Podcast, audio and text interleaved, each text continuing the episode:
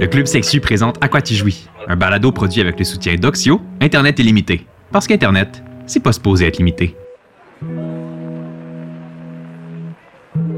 être antiraciste, c'est pas de justement avoir des enfants adoptés ou d'être en couple avec un homme noir. Quand on en parlait socialement, comment on, reçoit ce commentaire-là quand on, on, nous dit qu'on a été raciste, on revient encore une fois sur la défensive. Être antiraciste, ça passe par reconnaître toutes les fois où est-ce que tu es raciste. Justin, je te souhaite la bienvenue dans cette deuxième partie de notre épisode Ben, sur le racisme sexuel et la fétichisation. Mhm. On s'est euh, dégourdi les jambes, on est de retour. Bon, si jamais euh, au bout du fil, là, vous êtes vous vous êtes perdu dans les méandres des algorithmes et que vous avez juste atterri dans cet épisode-là, sachez qu'il y a une partie 1 qu'on vous invite à aller écouter parce que en ce moment, c'est ce qu'on va vous présenter, c'est vraiment la suite de la première partie. C'est pour ça que ça s'appelle partie 2.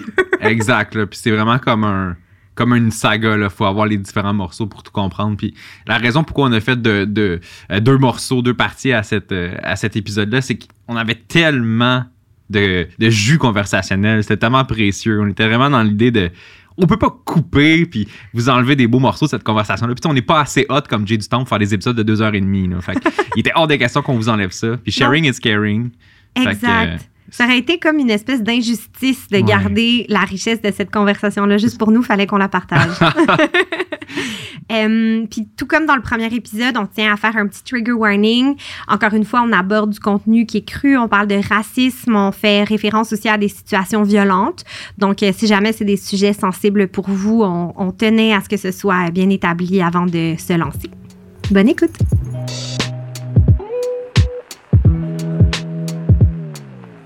On dirait qu'un des grands imaginaires modernes, justement, c'est la pornographie. La porno. Là, tu l'attendais, Steve. euh, Mais tu sais, c'est- sûr que la porno, c'est comme un grand, un grand, disons, moteur de fétichisation raciale. Veux, pas, on, on pense juste euh, aux onglets euh, où on magasine des keywords, des catégories black, blonde, pregnant, euh, BBC. euh, BBC, Ouais.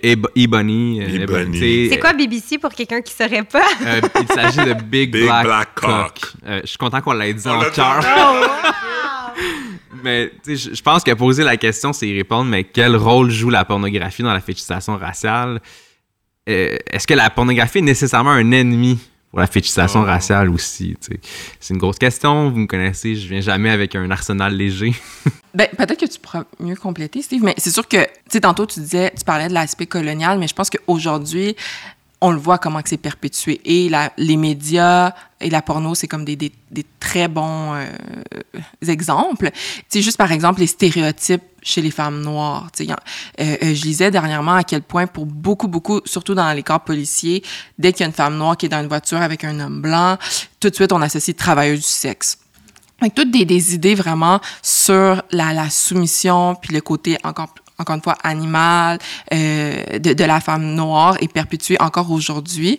Puis, euh, ben, je pense que oui, la porno et les médias y contribuent, en, ac- en, en accentuant ces stéréotypes-là, vraiment des comportements réducteurs précis d'une personne.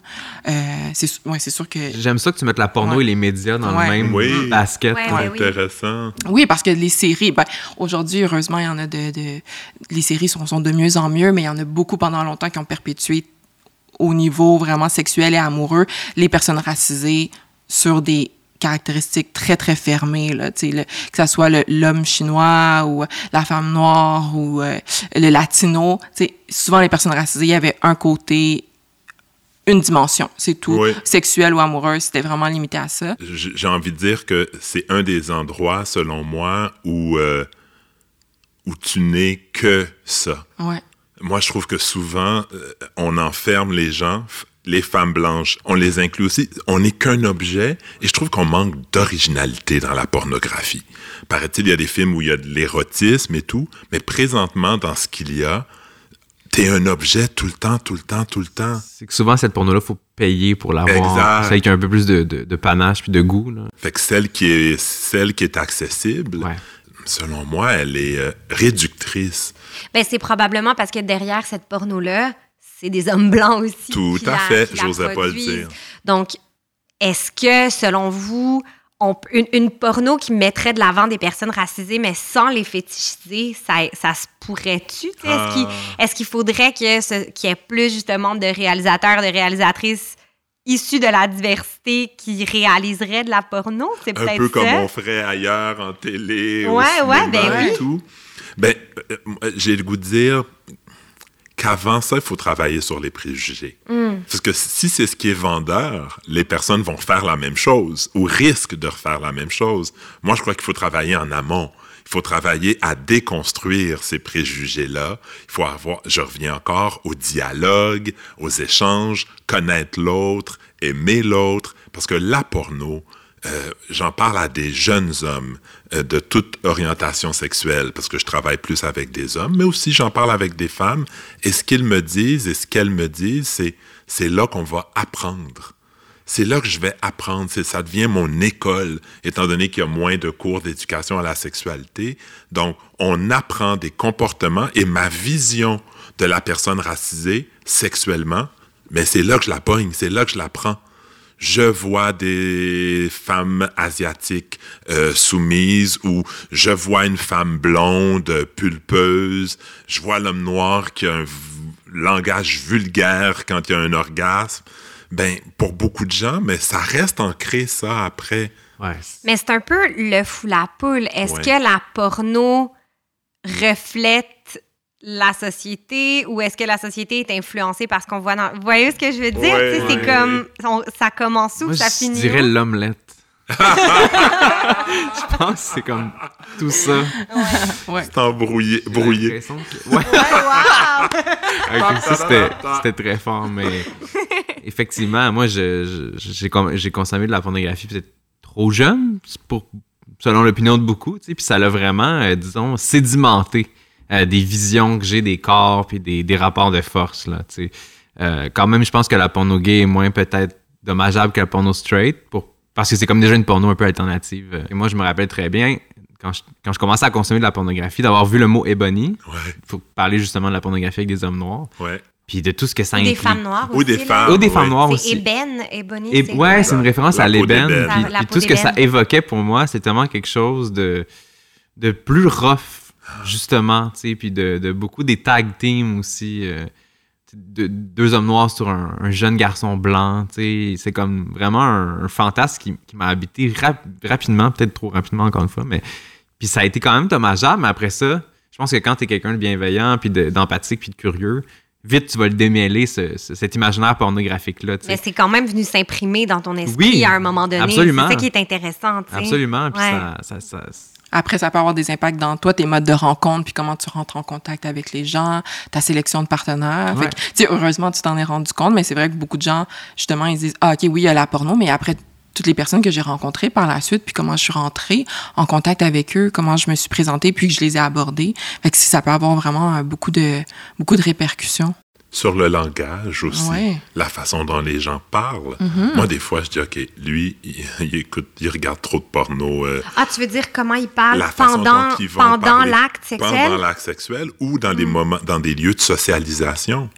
Tu sais, j'ai les gens des fois et ça, ça vient de gens avec lesquels j'ai auprès desquels ou avec lesquels j'ai travaillé, des clients, des usagers qui me disent que dans la façon de se faire aborder ou cruiser dans des bars, ils réentendent des mots qu'ils ont entendus dans la porno. Aïe, aïe. Comme quoi, par exemple? Hey big, hey big you, hey big daddy, hey big cock. C'est tout de suite en partant là, de parler de, de l'aborder en parlant de son gros pénis. Je dis les choses comme elles sont là. Ou euh, Tu fais bien. puis tu sais, euh, les gens utilisent les onglets qu'ils ont vus, mais ça a toujours rapport à la façon dont on parle de l'acte sexuel chez les hommes noirs. On parle de gangster Ah! de gangsters noirs qui, qui ont des relations sexuelles.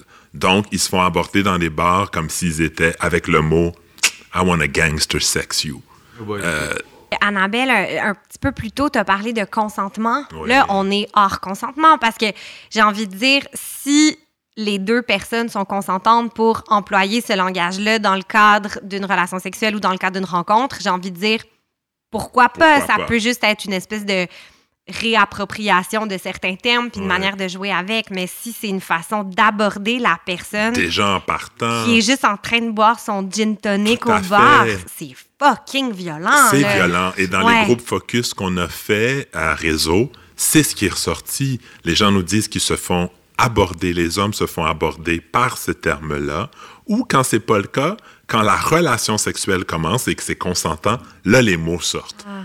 Le mot en haine, le mot en give, euh, donne-moi ta grosse queue et tout. Là, ils les entendent alors que il y en a un qui nous a dit, j'ai l'impression que tout allait bien jusqu'au moment où on est allé au lit. Puis là, j'ai eu l'impression d'être un acteur de film porno. Ouais. Ah, Mais c'est wow. très performant. Il y a beaucoup de performances dans, dans l'acte sexuel Dans quand même, tu sais. Puis on, on dirait qu'on on va porter des chapeaux qu'on porterait pas nécessairement dans la vie de tous les jours. Puis ça revient à ce qu'on disait tout à l'heure. On pense à nos désirs. Exact. à- Tu sais, c'est ça. Puis là, on parle parfois de misogynie internalisée chez les femmes. Est-ce que vous pensez qu'on peut parler de racisme sex- sexuel internalisé? Est-ce qu'une personne racisée est à l'abri du racisme sexuel? Qu'est-ce que vous en pensez? Non, c'est ça. Je pense que ça va dans le Mm. même sens. Tantôt, quand on discutait des compliments, je pense que pour plusieurs, tout dépendant où est-ce qu'ils sont dans leur processus d'identité raciale, ils vont vraiment l'entendre comme un compliment. Ils vont vraiment se, se valoriser sur, sur cette différence-là, sur ces traits-là qu'ils peuvent apporter à l'autre. Donc, je pense qu'il y a personne qui est, qui est à l'abri. Puis c'est normal, tu sais, il faut, faut être doux envers soi puis se comprendre pourquoi qu'on l'a intériorisé. La société qui est, elle, est mise en place pour qu'on l'intériorise puis que, qu'on, qu'on, qu'on- se voit d'une certaine manière. Donc, c'est tout à fait normal que ça soit pas clair depuis que tu as cinq ans que peut-être que c'est, c'est comme ça, là, tu sais. C'est un processus, Oui, en fait. vraiment, vraiment. Mais je pense qu'on est, on n'est pas à l'abri. Puis pour beaucoup, ça a été une déconstruction. Euh, Il y en a vraiment. Là, moi, je l'ai observé beaucoup au niveau de la clientèle qui, qui se sont basés toute leur vie sur ces compliments-là ou cette différence. Et là, ils se rendent compte qu'il faut qu'ils se redéfinissent.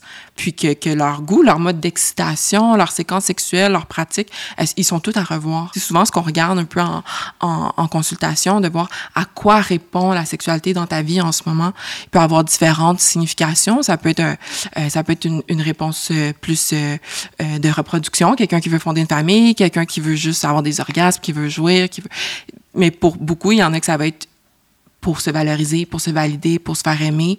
Fait que c'est sûr que si, si la sexualité répond à ça, et c'est aussi basé sur des microagressions raciales ou du racisme sexuel, ben là, il y a beaucoup de choses à, démêler. Là. Si la, sexualité répond à, de l'affection ou de l'amour pour toi, euh, peut-être que tu vas rencontrer les gens différemment aussi.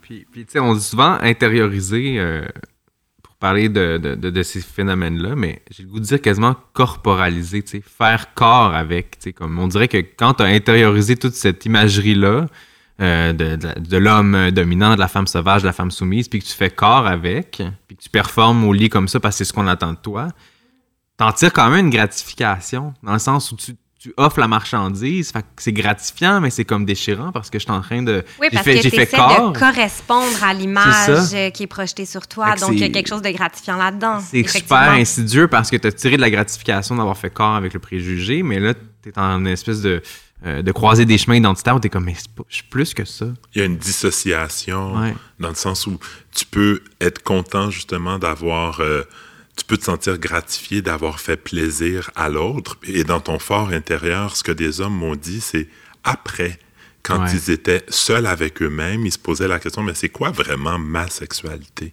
Il y a un homme, je me souviens, qui a pleuré dans un atelier. Je ne vais pas donner tous les détails, mais qui me disait, tu sais, Steve, je, je me suis habitué, moi, à être euh, au service. Là, je dis au service. Et ce qu'il m'a révélé, c'est que, ben, il couche principalement avec des hommes blancs et que, ben, comme l'homme blanc, et il est grand, cet homme-là qui me parlait est grand, musclé, euh, beau bonhomme, une belle peau douce et tout ça. Fait qu'il s'est dit, ben, c'est ce que les gens veulent. C'est comme ça que je rencontre des gens, c'est comme ça que je peux aller à des dates, c'est comme ça que je peux coucher avec d'autres hommes. Puis je dis, ah, mais OK, alors t'es satisfait? Et il m'a révélé que non, dans, dans son fort intérieur, c'est qu'il voulait être aimé pour ce qu'il est, mais pour l'instant, c'est pas ce qu'il trouve. Il ne trouve que des partenaires qui veulent l'enveloppe. Et ça, pour moi, c'est c'est quelque chose, c'est un enjeu immense parce qu'il est souffrant Mais oui. lui, il est souffrant, puis il sait pas trop comment le dire à son partenaire ou à ses partenaires. Mais non, parce que le rôle dans lequel on l'a enfermé, on dirait, laisse pas place à, à ça. tu sais. Ce serait comme un manquement au script, quasiment. de- Ouais. De, de briser ce quatrième mur-là. Puis de dire, Hey. I have feelings too. sais. un autre commentaire qu'on entend souvent, c'est Ben non, je suis pas raciste. Je fréquente des noirs, je couche avec des noirs, je couche avec des personnes racisées. Je je- je suis pas raciste. Ouais, on l'a utilisé. C'est, c'est, on peut quasiment parler à dans ce temps-là de fétichisation de charité. C'est comme un token, finalement. Ouais. De, Oui. Parce que je, j'ai, j'ai- regardez comme je suis bon, comme je suis bonne. Voyons, j'ai, j'ai- je fréquente, je, je fais l'amour avec des personnes de la diversité. Je peux pas être raciste. C'est jouer à l'aveugle aussi. Ouais. C'est que tu veux pas voir que tu en as des préjugés comme tout le monde. C'est pas parce que tu couches avec quelqu'un de la- d'une communauté minoritaire que t'as pas de préjugés. Moi-même, j'en ai. Je trouve que c'est beaucoup jouer à l'aveugle que de dire à tout le monde Look at me. Moi, je couche avec Ouais. des gens de partout. Non, t'as quand même des préjugés, t'as peut-être des questions, t'as peut-être des, une méconnaissance. On l'a utilisé, ce slogan-là, dans la campagne euh, de réseau. Euh, je suis pas raciste, je couche avec.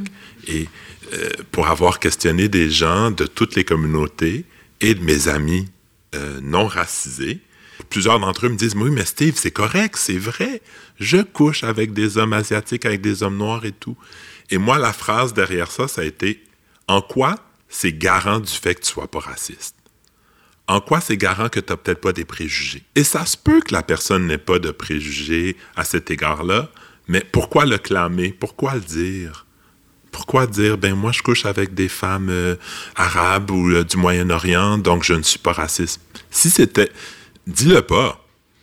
Ça, Je couche avec des femmes, point. Je couche avec des hommes, point. Et il s'avère qu'il y a des hommes de, avec lesquels j'ai couché qui soient d'une communauté racisée ou d'une communauté culturelle autre. Pourquoi aller dire que tu couches avec un groupe d'hommes de telle couleur? Non. Tu couches avec Steve ou avec Jean-François ou avec... Ça donne qu'ils sont noirs, mais il y a quelque chose qui m'énerve là-dedans. Mais parce que c'est vrai qu'être antiraciste, c'est pas de justement avoir des enfants adoptés ou d'être en couple avec un homme noir. C'est pas ça être antiraciste. Puis je pense que ça part vraiment de notre définition justement du racisme. Quand, quand on en parlait socialement, comment on, on reçoit ce commentaire-là quand on, on- on nous dit qu'on a été raciste, on revient encore une fois sur la défensive. Puis ah ben non, ben non, j'ai mon meilleur ami est noir, ma meilleure amie est, est chinoise. Ces commentaires-là, c'est pas productif. là. Ça aide en rien. Être antiraciste, ça passe par reconnaître toutes les fois où est-ce que tu es raciste. Fait que ça, ça serait plus productif de reconnaître ben, comment, justement, dans tes relations qui sont interculturelles, justement, si tu couches avec des personnes noires, comment ces biens implicites-là peuvent se traduire. C'est parce que c'est clair qu'ils existent. Fait que admettons ça, ça serait une piste de solution. Mais, mais, mais c'est sûr que, admettons, de, de se mettre un peu plus sur la défensive, puis de, comme tu dis, un peu proclamer puis montrer tout notre entourage, ça ça prouve pas qu'on est antiraciste. Mais c'est peut-être un réflexe qui est commun chez beaucoup de personnes blanches pour un peu se, se déculpabiliser ou quand ils sont confrontés sur, sur cette question.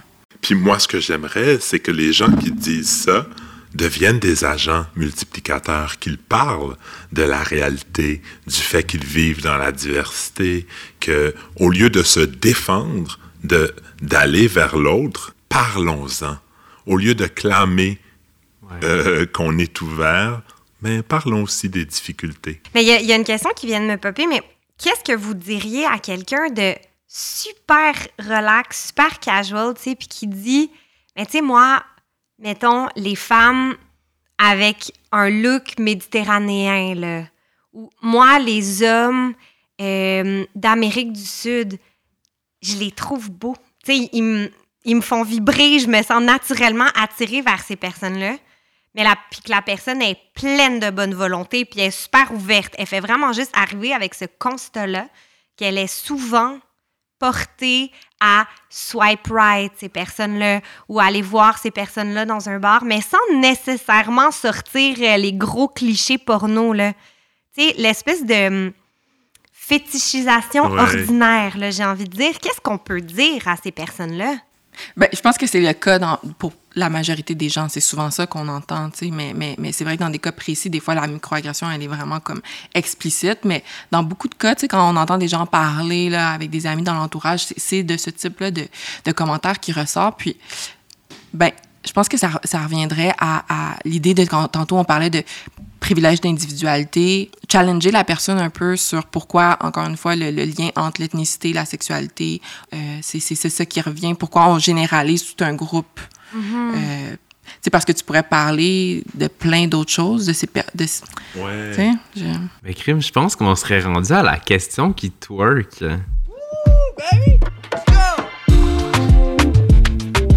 Oh my god, c'est la question qui twerk. Donc, ma question pour vous, c'est c'est quoi la pick-up line la plus douchebag que vous avez reçue sur les apps de rencontre en lien avec la fétichisation raciale? Oh, là là là là là là. Euh, Toutes les réponses sont bonnes et on veut des détails. c'est bon, c'est bon, c'est bon. Eh ben, dernièrement, j'en ai entendu plusieurs. Je suis plus sensible à ça depuis qu'on a travaillé sur la campagne, la magnifique campagne à réseau. Je, Oh, pense que j'en ai une à vous lire.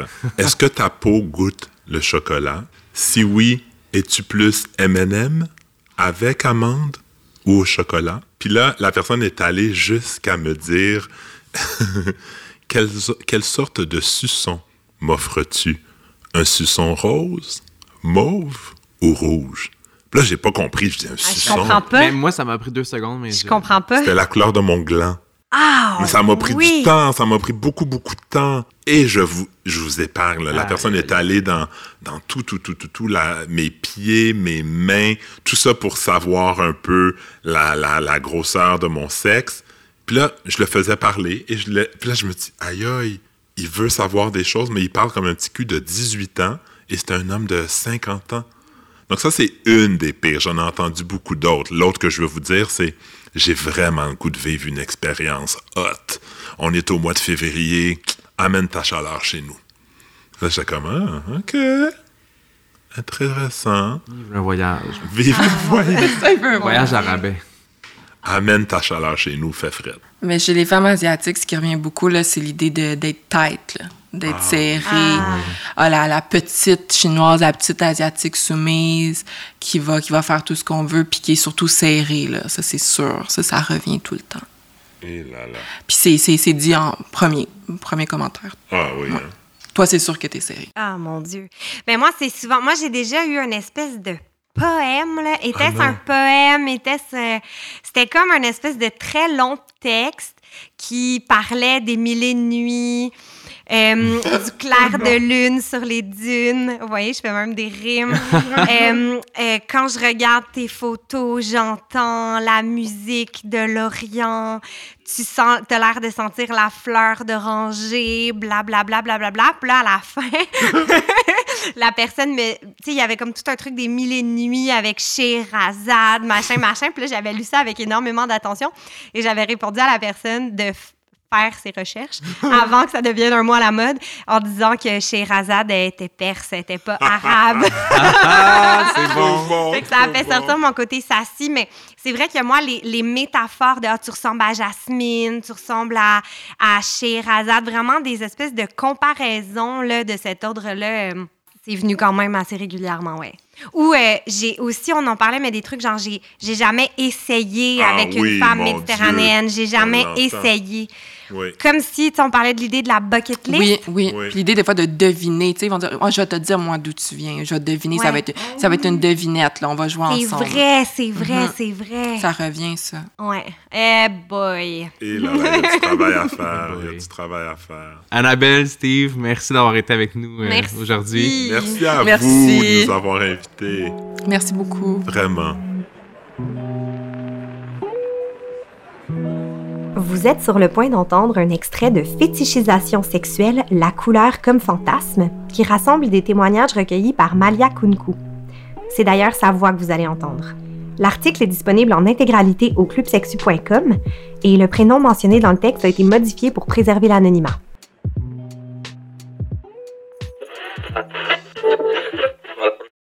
Lorsqu'Alice se rend sur Tinder, elle n'a pas beaucoup de matchs. Pourquoi? En raison du colorisme. Cette discrimination sociale et raciste favorisant les personnes plus claires de peau. L'étudiante se retrouve donc coincée entre deux feux, sa couleur de peau tantôt sujette au fantasme, tantôt critère d'ostracisme. Alice refuse d'être enfermée dans cette prison. Toutefois, lorsqu'elle voit autour d'elle de nombreuses femmes noires silencieusement accepter cette condition, Une partie d'elles les comprend. Elles vivent du colorisme et c'est rare qu'on leur donne de l'attention, dit-elle. Par conséquent, elles acceptent une fétichisation qui ne fait qu'encourager les stéréotypes des personnes qui les leur font subir, et ainsi, ce triste cercle vicieux continue. Pour Alice, dans ce problème, tout le monde a sa part de responsabilité. La pop culture pour l'image hypersexualisée et systématique des femmes noires huilées sur des bécanes, les concernés qui laissent consciemment passer tout comportement fétichiste à leur égard, et bien sûr, ceux et celles qui les perpétuent, même par ignorance. Le scénario le plus fréquent est même celui de se penser woke ou ouvert d'esprit en ne voyant pas la couleur de peau. Or, comme l'explique Alice, la seule raison pour laquelle il t'apprécie, c'est justement à cause de ta couleur de peau.